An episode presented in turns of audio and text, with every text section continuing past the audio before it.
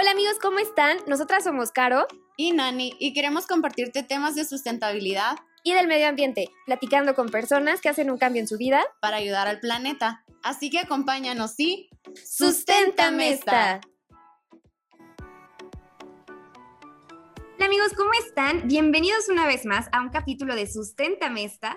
Yo sigo impactada por el impacto que tienen las redes sociales, por cómo nos pueden conectar con personas alrededor del mundo y por esta fuente de información vital que ahorita con la pandemia nos está ayudando muchísimo para acceder a ciertos datos que no conocemos y pues en este caso a cambiar nuestro estilo de vida.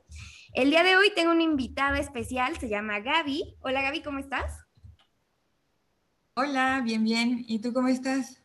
Ay, bien, también emocionada, porque justo a ella la encontré por redes sociales. No me acuerdo si, si nos conocimos por Instagram, ¿verdad? Sí, por Insta. Está fabuloso cómo nos conectamos por Instagram con personas nuevas. Y ella es una persona que tiene una página que se llama EcoCheck y ahí comparte información acerca de Zero Waste. Cuéntanos, Gaby, ¿cómo es que empezaste con todo esto?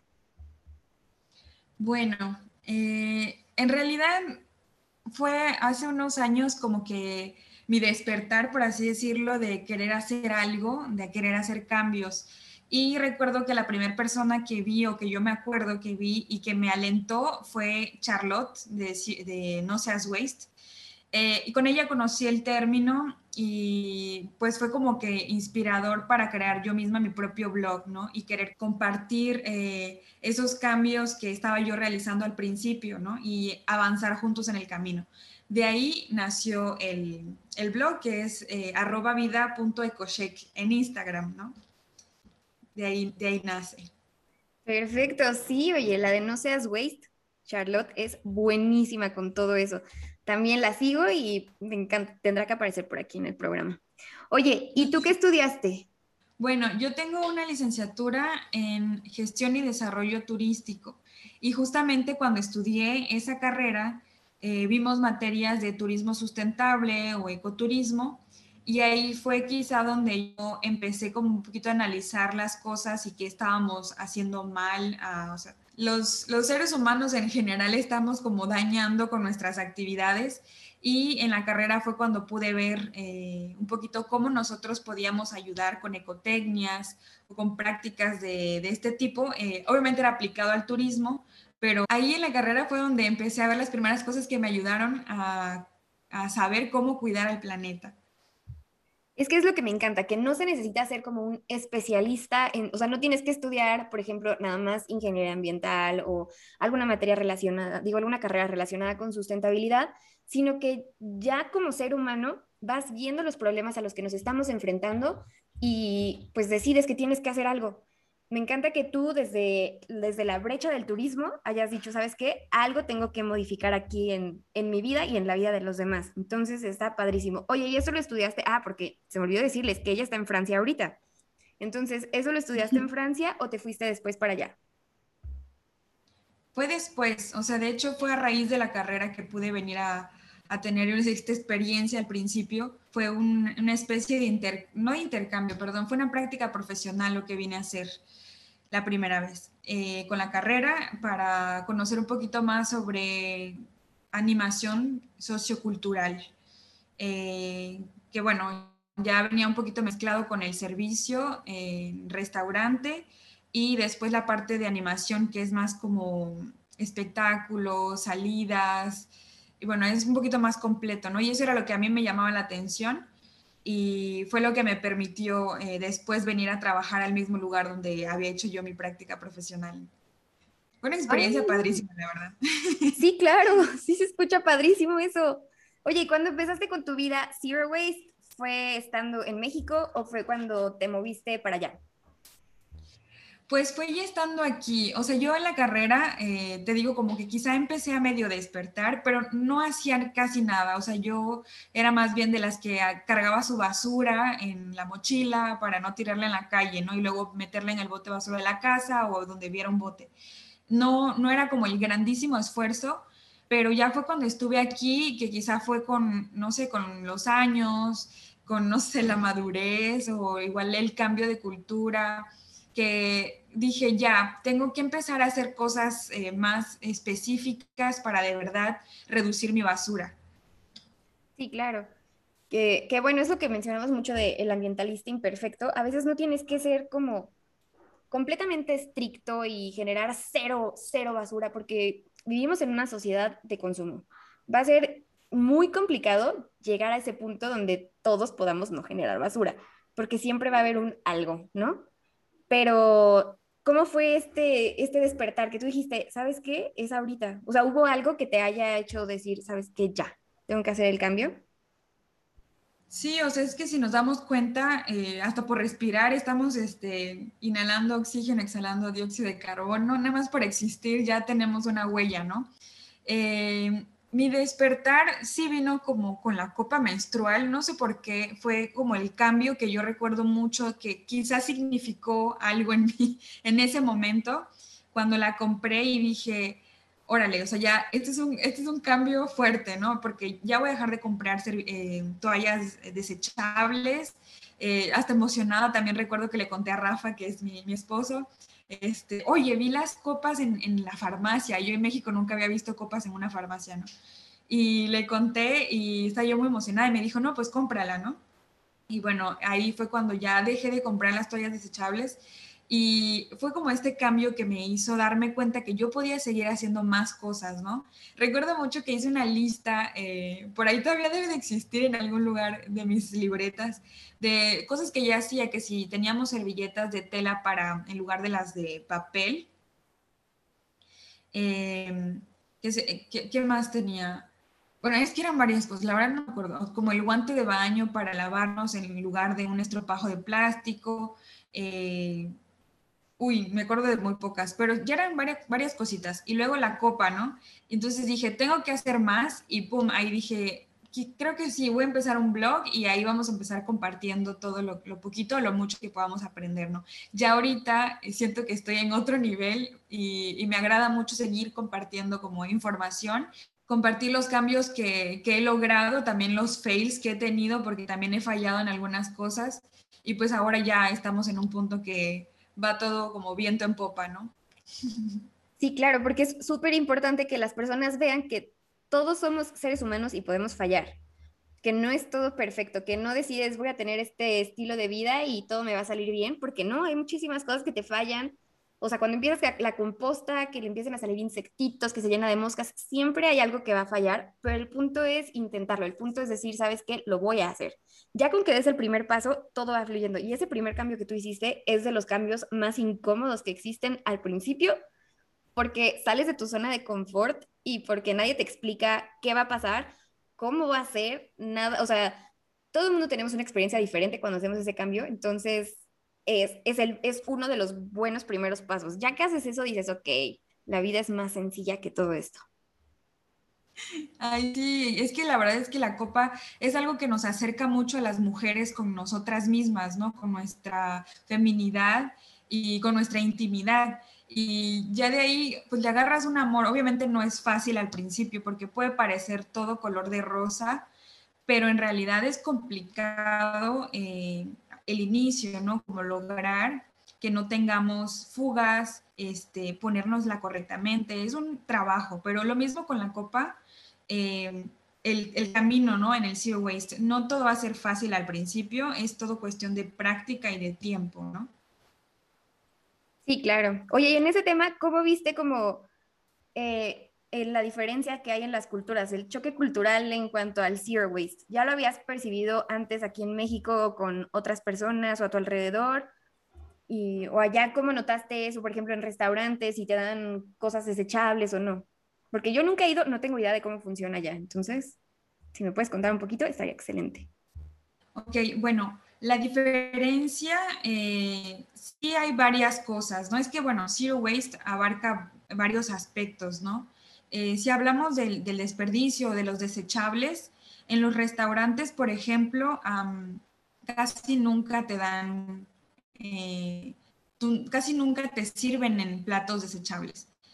Eh, más bien como para lo, para lo perdón, más bien para lo que compras eh, para llevar, ahí sí, ¿no? Pero sí puedes llevar tu topper y sí te lo sirven así, ya lo he hecho y no, no te miran raro. Sí significa como un cambio de rutina para la persona, pero sí, sí lo hacen, ¿no? Eh, también hace muchísimo tiempo que dejaron de comprar, más bien, perdón, también hace muchísimo tiempo que dejaron de dar bolsas de plástico en el supermercado. Y los franceses están muy acostumbrados a llevar su propia bolsa de, de las compras, sin problemas. Ahora, siempre pasa que en las frutas y verduras todavía dan de estas bolsas de bioplástico o las compostables, que bueno, es otra cosa, no es, no es bolsa de plástico, pero pues no termina, pues termina siempre más bien siendo basura. Y yo soy enemiga de eso y siempre llevo mis bolsitas y ahí les muestro a todos así de que miren mis bolsitas. Yo orgullosa cargándolas. Claro. Ok, no, si ya ves que aquí vas a los tacos y, y te dan el plato protegido por la capa de plástico. O vas a, ah. por los tamales e igual, el plástico, el, digo, el plato envuelto en la bolsa de plástico. Entonces me imagino que ahí sí fue como distinto para ti ver que allá no se hacía. Sí, o sea, fue una experiencia como de logro, ¿no? Como ver que aquí ya no daba ninguna bolsa de plástico para las compras, ¿no? O tampoco existen los cerillitos. Eso me he fijado mucho, eh, ese, ese trabajo aquí no existe. Entonces tú mismo embolsas tu compra. Eh, no sé cómo se hacía antes, la verdad, pero ahora todo el mundo lleva estas bolsas grandes de, que sí son de plástico, pero son de las reutilizables, que son bastante duraderas. Cada súper, haz de cuenta, sacó su propia bolsa y están bastante grandes y están prácticas no solo para el súper. O sea, aquí he visto que las utilizan para todo, para cargar tu ropa sucia cuando llevas a la lavandería, por ejemplo, cuando, no sé, vas al gimnasio, metes tu ropa de sudada, qué sé yo, tus tenis. O sea, tiene varios usos y de hecho una vez vi una bolsa que me gustó porque precisamente listaba como las cosas que ellos mismos ya se acostumbraron a hacer, que quizá no era el objetivo principal, pero que es que igual tuvimos, yo me imagino aquí, este, esta época en la que se cambió la ley, como en México, por ejemplo, apenas, eh, y la gente olvidaba la bolsa, ¿no? Entonces, ¿qué hacía? Pues compraba otra. Claro que se llenaron de bolsas y tenían la bolsa de las bolsas, pero de reutilizables, ¿no? Entonces, qué bueno que le sacaron como jugo a este, esta problemática de utilizarlas para muchas cosas y no, pues nada más llenarse de bolsas, porque sí, ahorita creo que ya es como un hábito que la mayoría tiene, pero bueno, ahí, ahí está eso y sí, me gustó bastante verlo al principio. Oye, está súper padre. Pues aquí, ya ves que, bueno, aquí dejaron también de dar bolsas de plástico en el súper. Y también, bueno, sí, como mencionas, pues las bolsas son de plástico, a fin de cuentas, las reutilizables, pero igual tienen un gran impacto. O sea, ¿a cuántas personas no se les olvida justo así la bolsa? Y bueno, compro otra y compro otra. Y tiene huella de... Amigos, tuvimos una pequeña falla técnica, ya saben, estas cosas del internet, pero estamos de vuelta. Y bueno, estamos viendo que sí se nota como la diferencia de conciencia ambiental en las dos culturas. Este, siento que aquí vamos un poquito atrasados, pero poco a poco lo vamos logrando. Todavía hay lugares que sí te dan tus desechables y tu bolsa de plástico y así. En los súpers y eso parece que ya no. Pero te decía que la, están las bolsas estas reutilizables que a fin de cuentas, como dices, son plástico. O sea, que necesitan todo un proceso para, para hacerse, que no van a desaparecer del mundo, que no se van a degradar. Y, sino que se van a hacer microplásticos. Entonces, también tenemos que concientizar como en esa parte de, ok, tengo que encontrar otra forma si no llevo mi bolsa para poder cargar las cosas, no solo comprar una nueva. Sí, cada vez, ¿no? Como que la gente al principio no, no cambia rápido el chip y en lo que se acostumbra, pues obviamente hay errores, que cada error también es como un aprendizaje, ¿no? Y bueno, algo igual que, que quería comentar es que, eh, por ejemplo, en Villahermosa, yo soy de Villahermosa, yo nací ahí, en una ranchería. eh, me acuerdo que mis papás me decían eh, que cuando cambió la ley, porque ahí se hace creo que desde el dos mil diecinueve, veinte, bueno, no recuerdo bien, están como un año antes de, de la Ciudad de México. Y...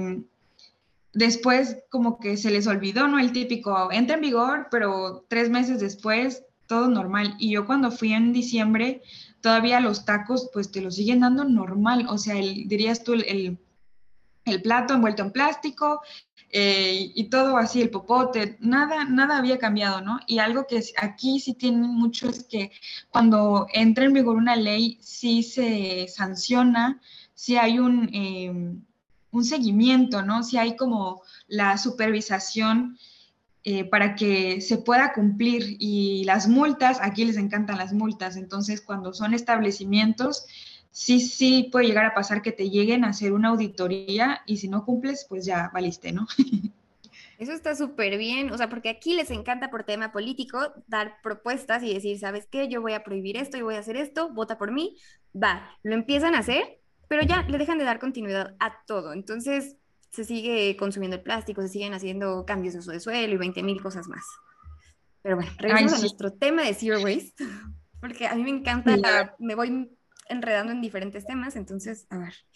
Este, vi que también vas como a las playas y que te pones a, a ver y a recoger basura y esas cosas. Platícame un poquito de eso. Bueno, aquí es más que nada hacer plugin. Hace... Hace, o sea, creo que empecé este, este año, ¿no? O sea, a principios de año, porque antes era como de las que pensaba, no, no es mi basura, este, qué pena me daría, ¿no? Que me vean recogiendo basura, qué pepenadora, o qué. Este, pero pues el, llegas a esta conclusión de que, ok, no es mi basura, pero es mi planeta, ¿no? Entonces, no quiero ver las calles sucias. Y sobre todo, como dices, vivo cerca del, del mar, de la playa. Eh, estoy en una costa muy bonita, que es este, el Mar de la Mancha. Y obviamente todo lo que está a nuestro alrededor es playa, es mar. Entonces, a mí sí me llama mucho la atención que haya basura tirada, ¿no? Yo al principio creía que no iba a haber, porque me creía como en un país primermundista, la gente es muy culta, no tiran basura, pero sí hay rincones que ves y dices, ¿qué es esto? O sea, México tal cual, ¿no? O sea, México o cualquier otro país, o sea, esto sucede en todos lados. Y entonces empecé a hacer plugin y recojo basura eh, con mis guantes, voy equipada con mi cubrebocas, mi... ¿cómo se llama? Mi gel antibacterial, y pues ahí voy recogiendo cosas, ¿no? Que veo, que encuentro, y ahorita con los cubrebocas es un horror, de veras que me da el patatús siempre que los veo. La otra vez, en media hora recogí cinco, y antes no quería como recogerlos porque, pues ya sabes, ¿no? El virus, la, la cosa, ¿no? Uh-huh. Pero pues, al final de cuentas, yo digo, pues es, es lo mismo, ¿no? O sea, es como cuando recogemos colillas de cigarros, obviamente tiene, están infectados, qué sé yo, de virus o tienen bacterias, pero el chiste por eso es eh, limpiarnos con gel antibacterial en la calle, y obviamente cuando lleguemos a nuestra casa, lo más, lo más pronto posible, pues lavarnos bien las manos y bañarnos, ¿no? O sea, para evitar cualquier cosa. Sí, claro. Oye, ¿cómo empezaste a hacer plugin? O sea, ¿tú solita o tienes un grupo, jalaste gente o cómo? No, yo solita, o sea, me tengo que motivar. Primero fue como la parte eh, física, ¿no? De salir a correr, porque yo no tengo para nada condición, pero, eh, o sea, suele pasar, ¿no? De que de repente te motivas para empezar a moverte, y ya estaba como un poquito harta igual de hacer ejercicio solo en la casa, y dije, pues voy a empezar a salir a correr. Obviamente los primeros días mmm, se me salía medio pulmón, Eh, y luego dije, bueno, voy a empezar a hacer plugin también, eh, pero entonces caminaba más que corría, ¿no? O sea, era como más recoger basura literal que correr, pero ya después cuando empecé como a entrenar, por así decirlo, para acostumbrar mi pulmón, porque de veras que tres pasos y ya estaba yo, y ya ahorita ya veo la diferencia, ya, ya corro un poquito más, y pues también como que haces ejercicio cuando te levantas, cuando te agachas y levantas la basura, la metes a tu bolsa y sí, sigues corriendo. Sí, pues nalga, oye, sí. Claro que sí. Sí, la verdad es que está haciéndolo? Ay, perdón. Eh, desde principios de año, te digo, o sea, fue como en enero, febrero quizá, porque hay frío, de repente no dan ganas de salir. Una vez me acuerdo mucho que um, estaba yo toda motivada, ¿no? Me levanto y digo... Es lo primero que hago en la mañana, hacer ejercicio. Obviamente voy al baño, me hidrato, este, me cambio y motivada para hacer ejercicio la niña, ¿no? Y luego veo el teléfono, temperatura cero grados. Uy, no, pues mejor me quedo en la casa, ¿no? Sí, claro, yo también lo haría.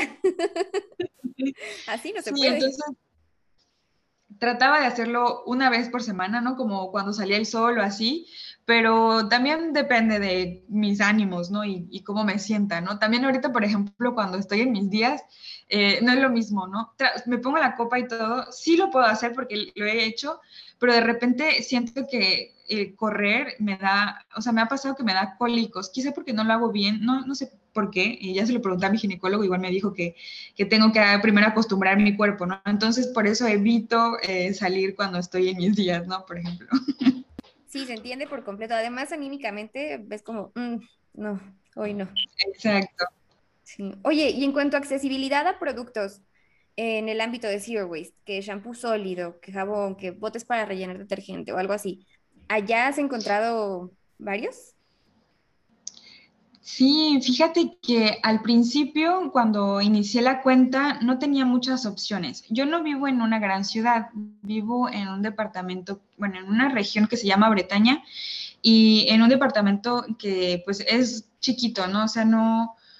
El departamento me refiero como a la comunidad, por así decirlo, eh, y no había muchas opciones. O sea, teníamos la playa, el turismo, sí, el hotel, uh, los bares, pero cosas así de tiendas estaba un poquito más complicado, ¿no? Tenía que ir como a una ciudad cercana y de repente eh, buscando precisamente en los comercios de, la, de donde yo vivía antes, encontré una tiendita, pero no abría todo el tiempo, era como solo en la temporada de verano cuando hay turistas, y estaba interesante porque de veras vendían todo esto eh, de cosmética sólida, también vendían cosas a refil como shampoo y este tipo de cosas.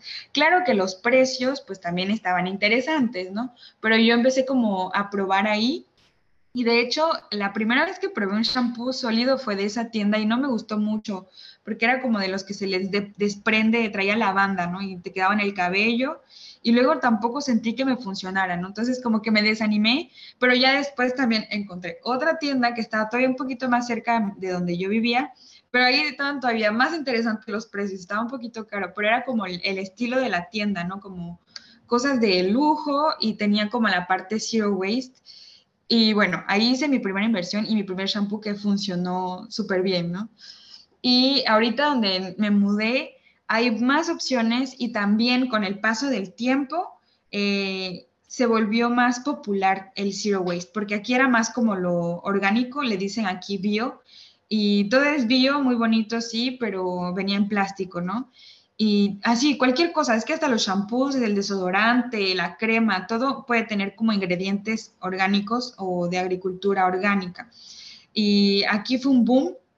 De hecho, en los pasillos de los súper encuentras todo, un pasillo que dice comida bio o cuando está marcado en, en la parte de cosmética también. Pero en, en tiendas que son de este tipo, como que ya empezaron a implementar el Zero Waste. Y yo, pues, súper feliz porque ya, ya puedo encontrar más cosas, ¿no? Que si la, los tarros, que si las bolsas para comprar a granel. Antes tampoco había mucho granel, ahora sí. Entonces, sí, va avanzando la cosa también. Ah, ok. Sí, lo importante es ir buscando, porque muchas personas se detienen y dicen, no, es que ¿dónde voy a encontrarlo?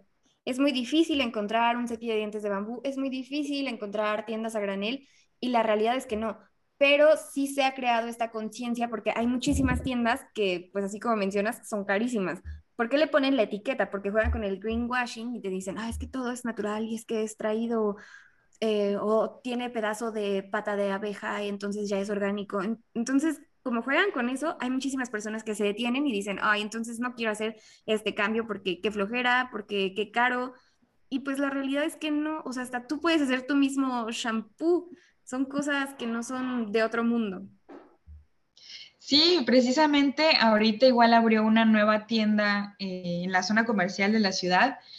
Es más como de decoración, pero tienen todo un, un pasillo como de cosas de bambú y reutilizables y verde.